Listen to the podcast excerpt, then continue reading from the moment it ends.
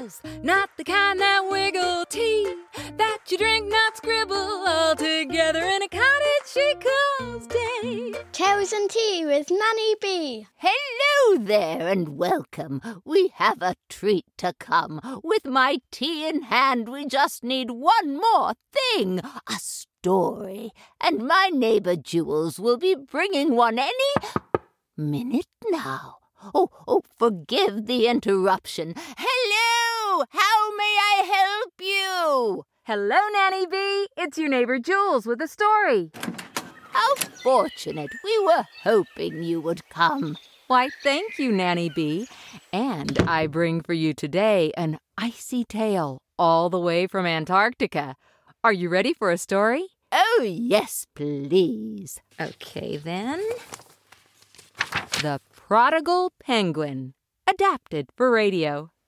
Pax and Percival were born into the good life with a good father, and not your ordinary father, but an emperor. They had acres of ice shelf in Antarctica with staff to meet their every need. Even the servants of their father were treated well. They all had ice cream sundaes each Sunday and frozen yogurt on Fridays. All they could want was theirs. But this ice shelf was wide open. You could leave any time you wish. Father made sure of that. He wanted a real relationship with his family, and because of that, they needed the right to make their own choices, even if those choices took them away from him. Percival, the eldest son and a hard-working penguin, would never dream of leaving father. He did everything he could to please him. Percival huddled along with the others to keep them all warm. He readily took his turn to move to the outside of the huddle. As he grew, he joined the deep sea dive without complaint, catching a decent number of fish. Percival played his part and asked very little from father. He did think quite highly of himself as a result. What a worthy son I am, he would say to himself each morning as he fluffed his fluffy feathers. He loved his father. I mean, how could he not? When he was just an egg, father balanced Percival on his feet for seventy days and kept him warm in a special pouch while their mother was fishing.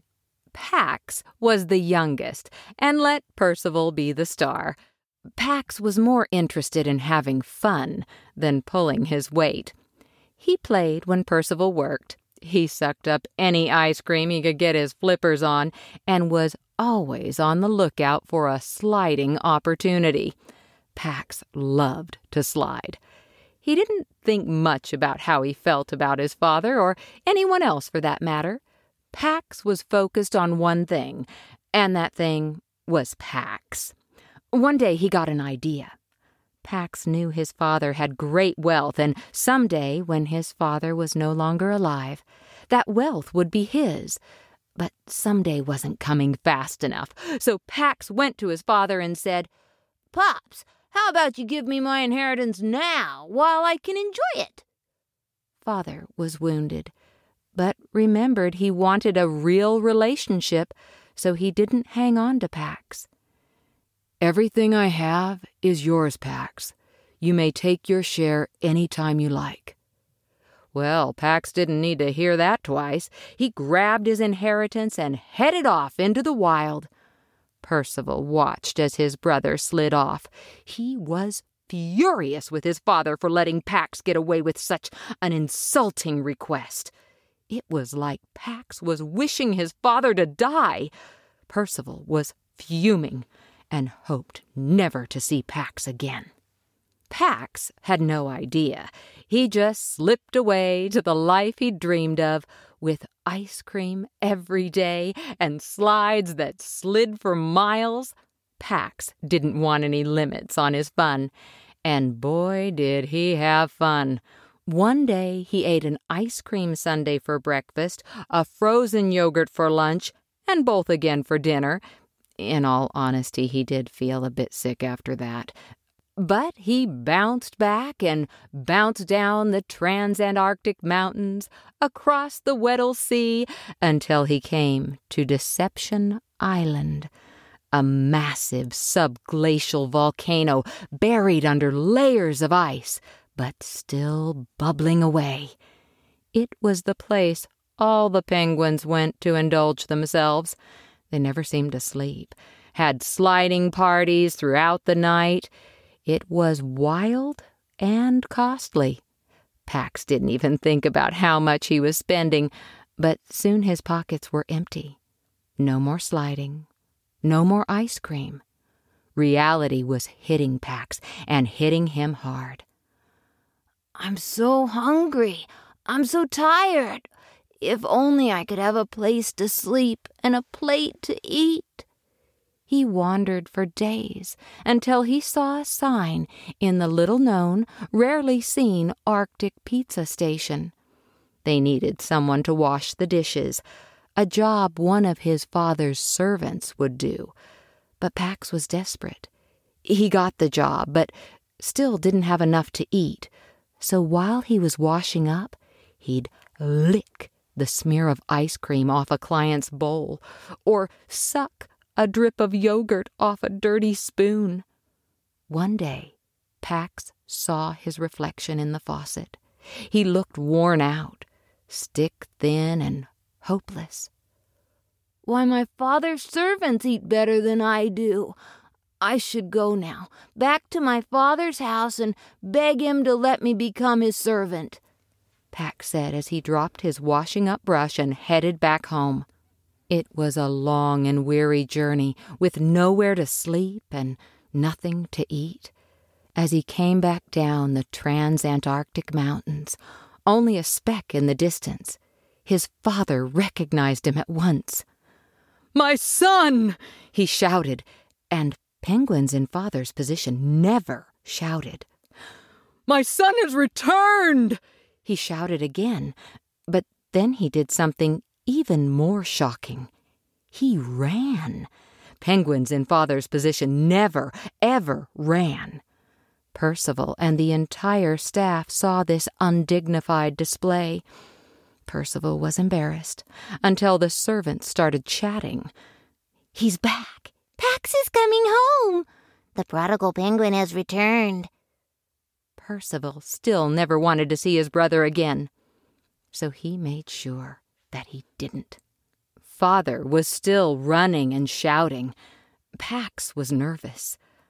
Oh no, what is he going to do to me?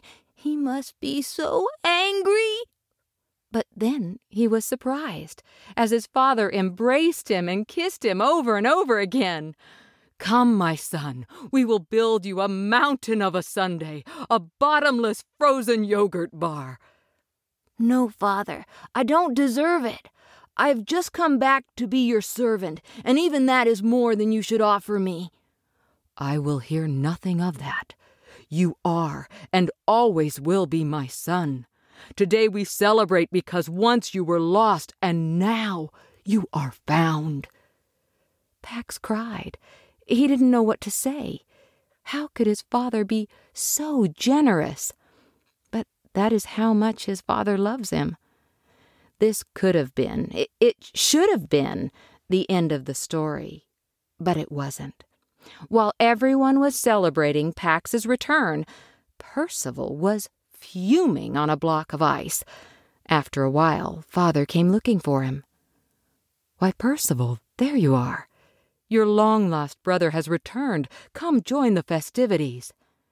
There's nothing to be festive about. I wish he was still lost and never returned. This shocked his father. Why are you so angry? It's not fair. I've always done the right thing. I huddled and I fished, but you've never made me a sundae on a Monday. You've never celebrated me. Father was sad to his core my dear and faithful son. All that I have is and always has been yours. Never have you been out of my care, but your brother, he was lost, and now he's found. I will forever celebrate. Percival didn't fully understand, but he did love his father and found a way to forgive his brother after eating his way through the mountain of a sundae. The end. Why, thank you, Jules. I once skied down an ice cream sundae mountain. It was very sticky. I bet it was. If you return next week, I will celebrate with a molehill of a sundae. I don't have a bowl big enough for a mountain. That sounds delightful. Go to nannybee.com. Go there to find out about all our stories. If you like the show, please say so on iTunes or Spotify, or even better, tell a friend. See you next week for more Tales and Tea. Go on and leave a message for Nanny Bee, and you might be on the This has been a Toad in Hole production for nannybee.com.